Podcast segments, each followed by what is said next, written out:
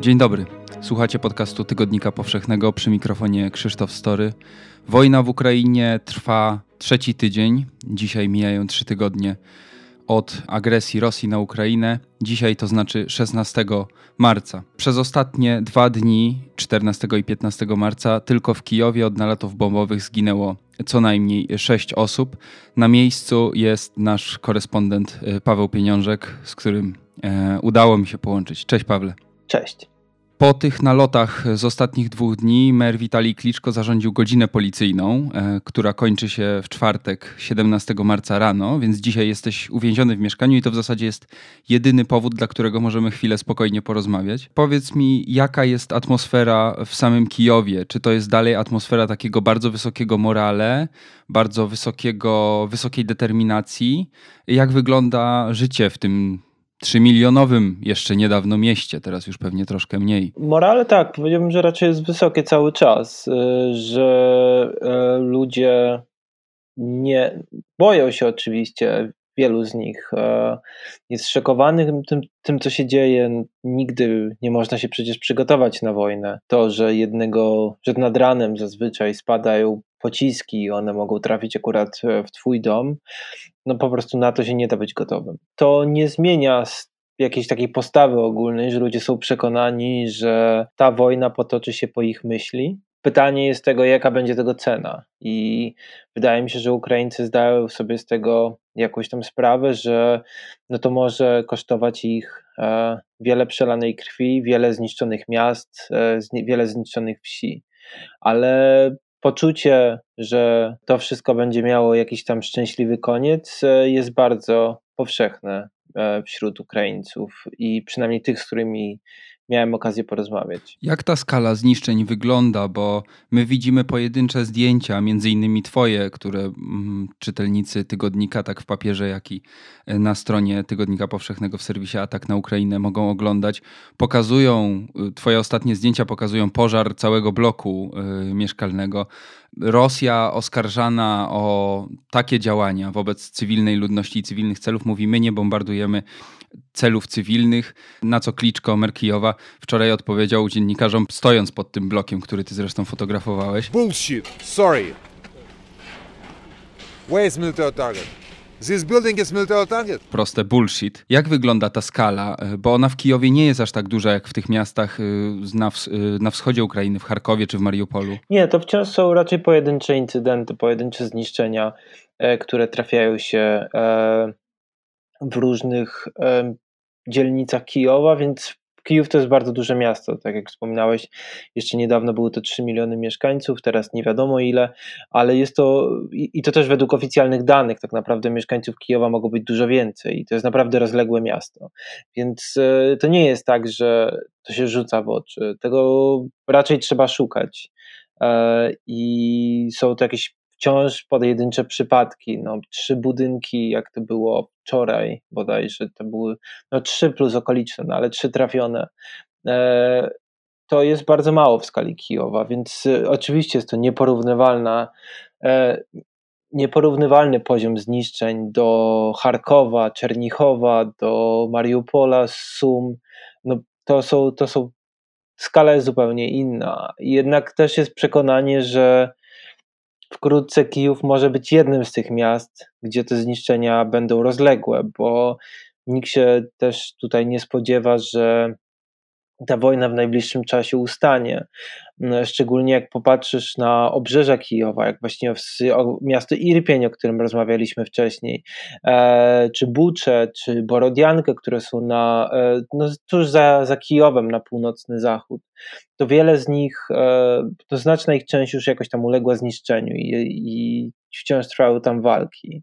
Więc no po prostu jest poczucie, że jeżeli te na przykład, nie wiem, pociski artyleryjskie dosięgną już samego Kijowa, e, no to będą równały z ziemią, e, co tylko będą mogły. Też jeśli samoloty będą mogły tutaj spokojnie latać, bo to też jest kwestia tego, dlaczego Kijów wygląda tak, jak wygląda, to jest to, że w stolicy jest bardzo mocna obrona przeciwlotnicza i większość obrony przeciwlotniczej jest tutaj skupiona.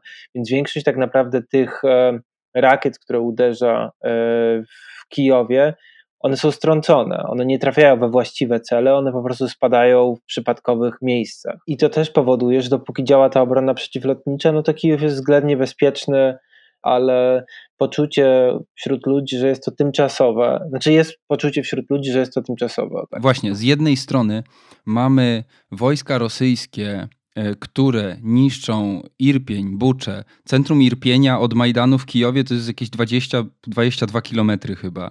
To naprawdę nie jest daleko. Z drugiej strony mamy to duże miasto, jak mówisz, uzbrojone, zamienione w twierdzę e, de facto. E, z Polski, z mojej perspektywy, jest od kilku dni wrażenie takiego pewnego pata. To znaczy, nie ma siły, żeby przepuścić jakiś zdecydowany szturm na Kijów albo woli, bo on wiąże się z rzezią po prostu w tym momencie, ale też bez szans na jakąś ukraińską kontrofensywę. E, wiemy, że Władimir Putin zakładał, że ta operacja zakończy się w y, dwa tygodnie. Cała y, ukraińska wojna. Y, już wiemy, że to się nie wydarza, bo dzisiaj mijają trzy tygodnie. E, nic nie, wy, nie, wskazuje na to, żeby miał nastąpić w najbliższych dniach jakiś przełom, a może jednak coś y, wskazuje na to. Jak ten pad wygląda z perspektywy Kijowa? Czy to też jest takie, taka atmosfera zawieszenia, jaką my odczuwamy tutaj na miejscu w Polsce? Znaczy, wydaje się, że jest to pad, ale jednocześnie słychać dużo więcej artylerii w okolicach Kijowa w ostatnich dniach. Dzisiaj akurat jest względnie cicho, ale ostatnie dwa dni czy może nawet trzy, były bardzo głośne, bardzo intensywne. I było słychać po prostu, że walki toczą się gdzieś dookoła. Ale ja też nie myślę, że celem obecnie Rosji jest y, szturm Kijowa, tylko próba jego otoczenia, odcięcia go od głównych tras, żeby uniemożliwić dostawy, żeby utrudnić jakieś tam wsparcie, za, no jakieś zaplecze, e, żeby trochę jak to było, jak to jest w Mariupolu, to znaczy, żeby próbować to miasto wziąć jakoś tam głodem, w tym sensie, żeby po prostu odciąć go od wszystkiego, e, odciąć go, żeby nie było tu zasięgu, żeby nie było wody, żeby nie było prądu, żeby nie było co jeść, więc raczej i przez to skłonić go, skłonić do poddania się, a, a nie szturm, tak, bo jak powiedziałeś, szturm to są bardzo duże straty, to jest bardzo trudne. No, toczenie walk w mieście to jest e, jedna z najtrudniejszych rzeczy dla, wydaje mi się, każdej armii na świecie. E, ze względu, szczególnie jak masz taką gęstą zabudowę. E, I też jeżeli wiesz o tym, że jednak społeczeństwo jest bardzo zdeterminowane, żeby się stawić. W Kijowie narobiono mnóstwo koktajli Mołotowa, bardzo dużo ludzi e, zaciągnęło się do obrony terytorialnej, też sporo osób jest uzbrojonych, więc jakaś taka forma walki partyzanckiej w razie wejścia do Kijowa na pewno byłaby bardzo intensywna i bardzo trudna dla Rosjan, e, ale nawet ta próba otoczenia e, obecnie idzie bardzo powoli i nie idzie tak, jak się spodziewamy. Czy wiesz coś o tym sławnym już konwoju wojsk, który dociera i nie może dotrzeć pod Kijów od 10 dni. Nie, nic, nic o nim nie wiadomo i właśnie co jakiś czas się tylko pojawiały te informacje, że jest ten konwój, ale on wciąż stoi, albo się przesunął lekko, albo więc trochę już się robi z tego taka miejska legenda z tego, e, z tego konwoju. Ja wczoraj na głównym kijowskim deptaku na Chreszczatyku, gdzie 12 lat temu jako młody chłopak siedziałem z gitarą z, ze znajomymi i graliśmy sobie, jak podobnie jak mnóstwo innych ludzi, bo to było takie miejsce dla artystów ulicznych.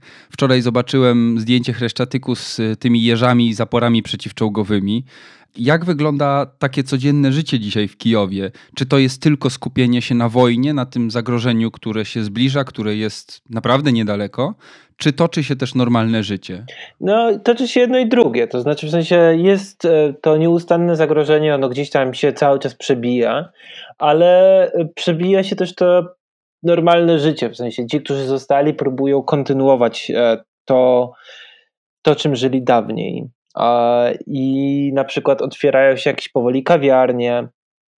E, też działają bardzo różnie. Czasami jest tak, że jest, są kawiarnie, które wydają wszystko bezpłatnie, żeby po prostu e, działają na zasadach raczej takiej e, budowania nadziei, nastroju, poprawienia po prostu morale wśród mieszkańców. Są takie, które działają na zasadach komercyjnych, ale też nie jest to jakaś taka chęć zarobienia pieniędzy, bo każdy zdaje sobie sprawę, że przy takiej ilości osób, która wyjechała, przy wciąż dużym zagrożeniu, to wszystko jest raczej właśnie jakąś taką chęcią podtrzymywania tej tkanki społecznej. W tym sensie właśnie jak możesz przyjść do kawiarni i e, usiąść tam na chwilę, napić się kawy, masz jakieś takie wspomnienia z tego, co jeszcze było raptem trzy tygodnie temu. Kawiarnie stały się jakimś takim symbolem normalnego życia. A co jeszcze y, z takich normalnych struktur miejskich działa, a co nie działa? Czy to jest tak, że Kijów normalnie funkcjonuje, jeśli chodzi o, nie wiem, komunikację publiczną, służbę zdrowia,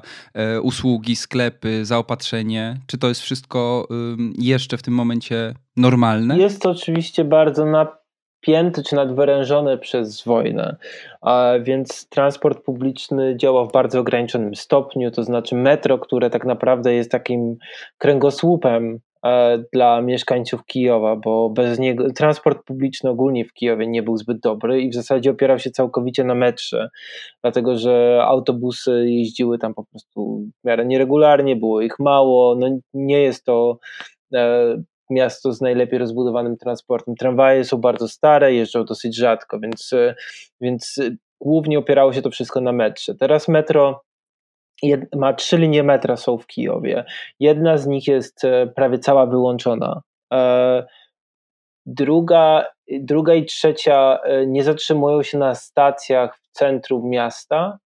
No i też po wczorajszym ostrzale, na przykład czasowo była wyłączona jedna stacja zielonej linii. Więc to wszystko cały czas się zmienia. Do tego to metro teoretycznie jeździ raz na 40 minut, a Wcześniej było tak, że w godzinach szczytu jeździło tam co niecałe dwie minuty. E, I, I to też to 40 minut jest takie bardzo umowne, w sensie to nie jest żaden jakiś grafik, do którego ktoś przywiązuje wagę. E, więc e, podróż y, jakaś tam metrem, no to już nie wchodzi w grę. Trudno się umówić z kimś, że się pojedziesz, gdzieś coś zrobisz. To wszystko stało się takie bardzo przypadkowe, więc y, musisz po prostu zakładać, że dojedziesz wtedy, kiedy dojedziesz. Autobusy już praktycznie nie jeżdżą. Wiele z nich w ogóle zostało wykorzystanych do ustawiania barykad y, na trasach kijowskich czy tam ulicach. Jeżeli chodzi o tramwaje, to one raczej chyba wciąż jeżdżą. To tak po prostu raz się zmienia się od czasu do czasu, to znaczy raz jeżdżą, raz nie jeżdżą. Ostatnio mi się wydaje, że znowu jeździło. A jeśli chodzi o jakieś inne e, tego typu usługi, no to miejskie to one działają, w sensie wywóz śmieci. Po tam kilku dniach wydaje mi się, że było takiej, e, takiego zastoju pierwszy, w pierwszych dniach wojny to, to znowu służby komunalne zaczęły działać. Dostęp do ciepłej wody, do prądu, e, łączność jest w porządku, bo w końcu rozmawiamy teraz przez internet. Cały czas mam w telefonie 4G. E, Kijów zawsze charakteryzował się taką dużą energią, że ludzie starali się zawsze ciągle coś tu robić i nie wymarło to zupełnie, nie, nie ugięło się zupełnie pod wojną.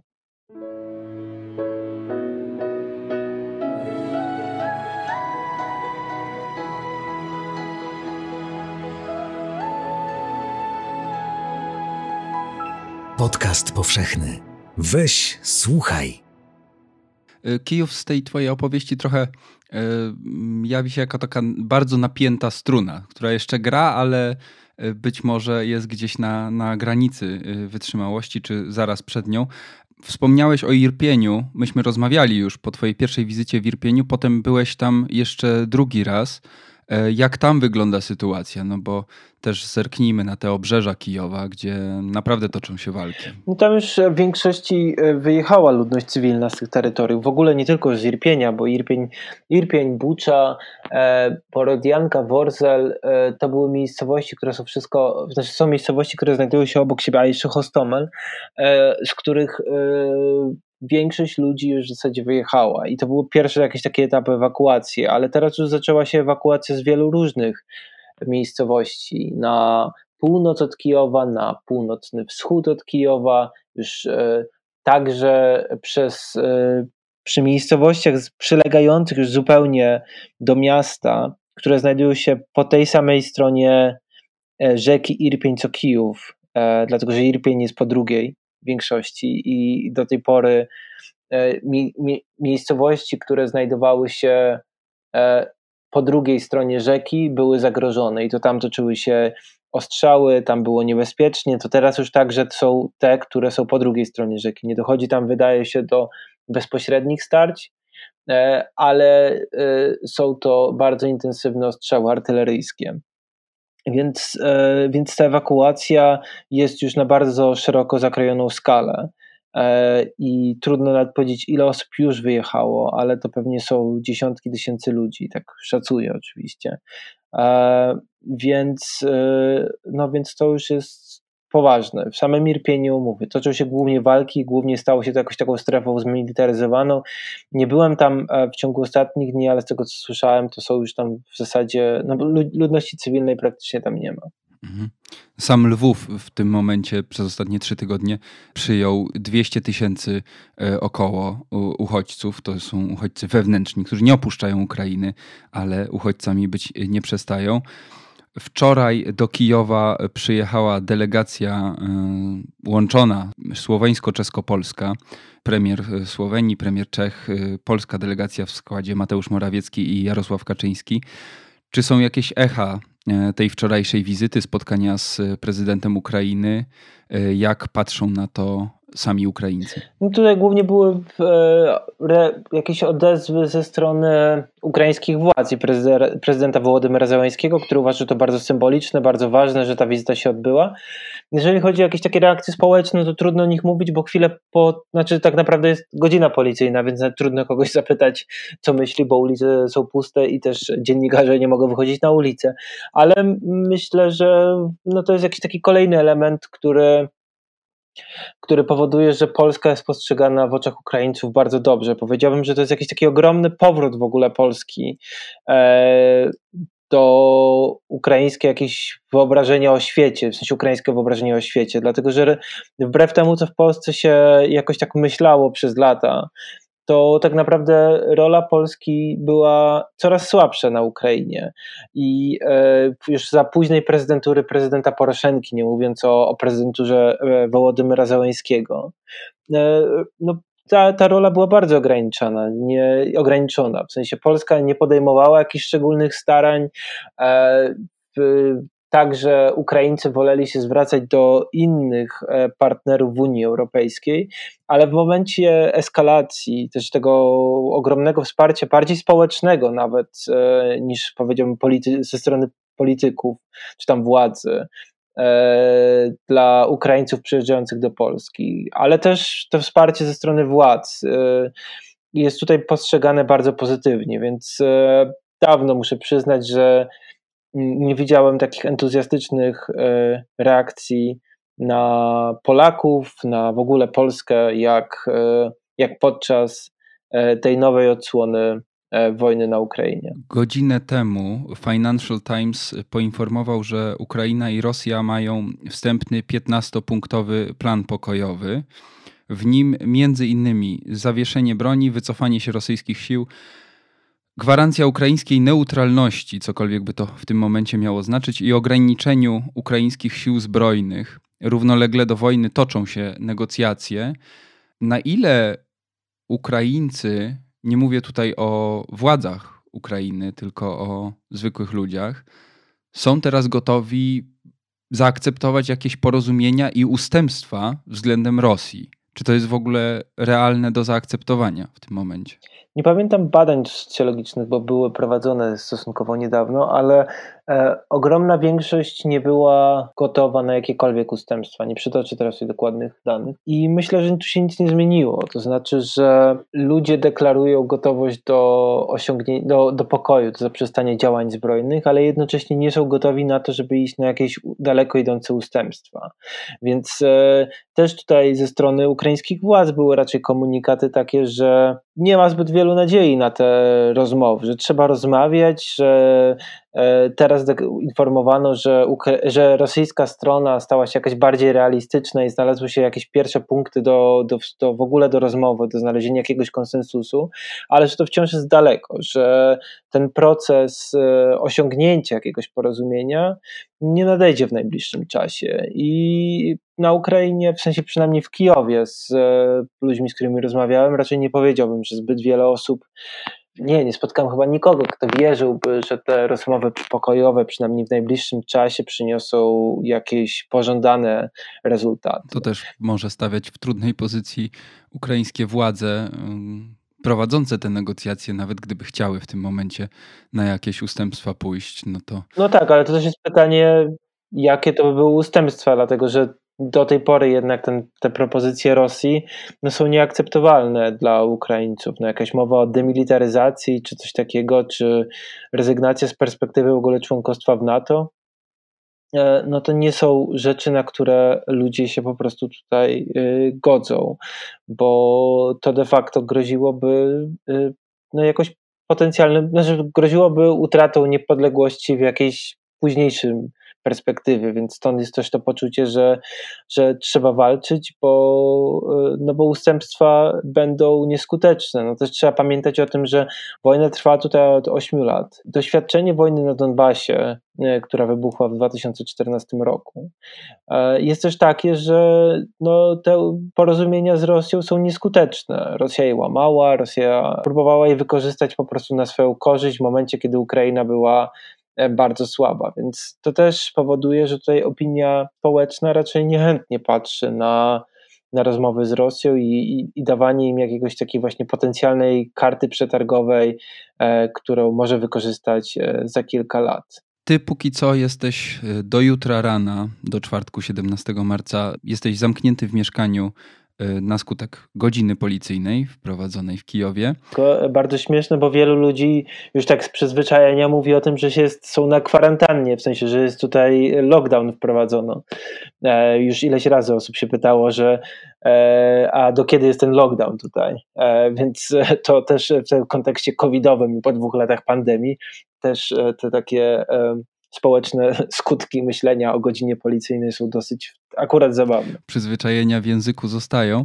Powiedz mi jeszcze na koniec, y, jakie masz dalsze plany, jak już będziesz mógł opuścić mieszkanie? E, to będzie dalej praca w Kijowie i okolicach, dlatego że wciąż się wiele tutaj dzieje. Będę relacjonował wydarzenia na bieżąco i też według nich będę planował, bo naprawdę trudno przewidzieć, e, co się dzieje cały czas. I jakoś e, w perspektywie kilku dni to są różne jakieś takie czynniki, które powodują, że jest to dosyć duża niestabilność i to też niestety wpływa na moją pracę, bo no, dużo trudniej to robić, jak nie możesz nawet pomyśleć na jakiejś dłuższej perspektywie. Praca korespondenta korespondenta wojennego nie odbywa się według ustalonego grafiku od 9 do 17, e, ale odbywa się i Paweł będzie dla Was e, relacjonował to, co dzieje się w Ukrainie i e, w podcaście, gdzie pewnie jeszcze się usłyszymy, oraz e, w Tygodniku Powszechnym, tak w wydaniu papierowym, jak i w naszym serwisie specjalnym na stronie TP Atak na Ukrainę.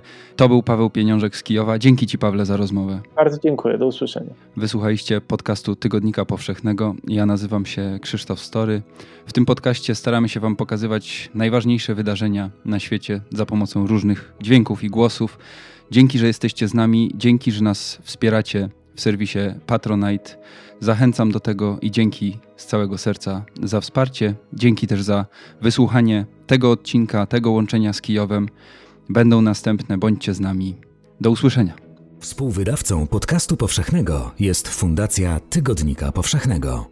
Jeśli słuchają nas Państwo w Spotify albo w Apple Podcast, zasubskrybujcie nasz kanał. Jesteśmy też w Google Podcast i w aplikacji Lekton oraz na www.tygodnikpowszechny.pl/podcast.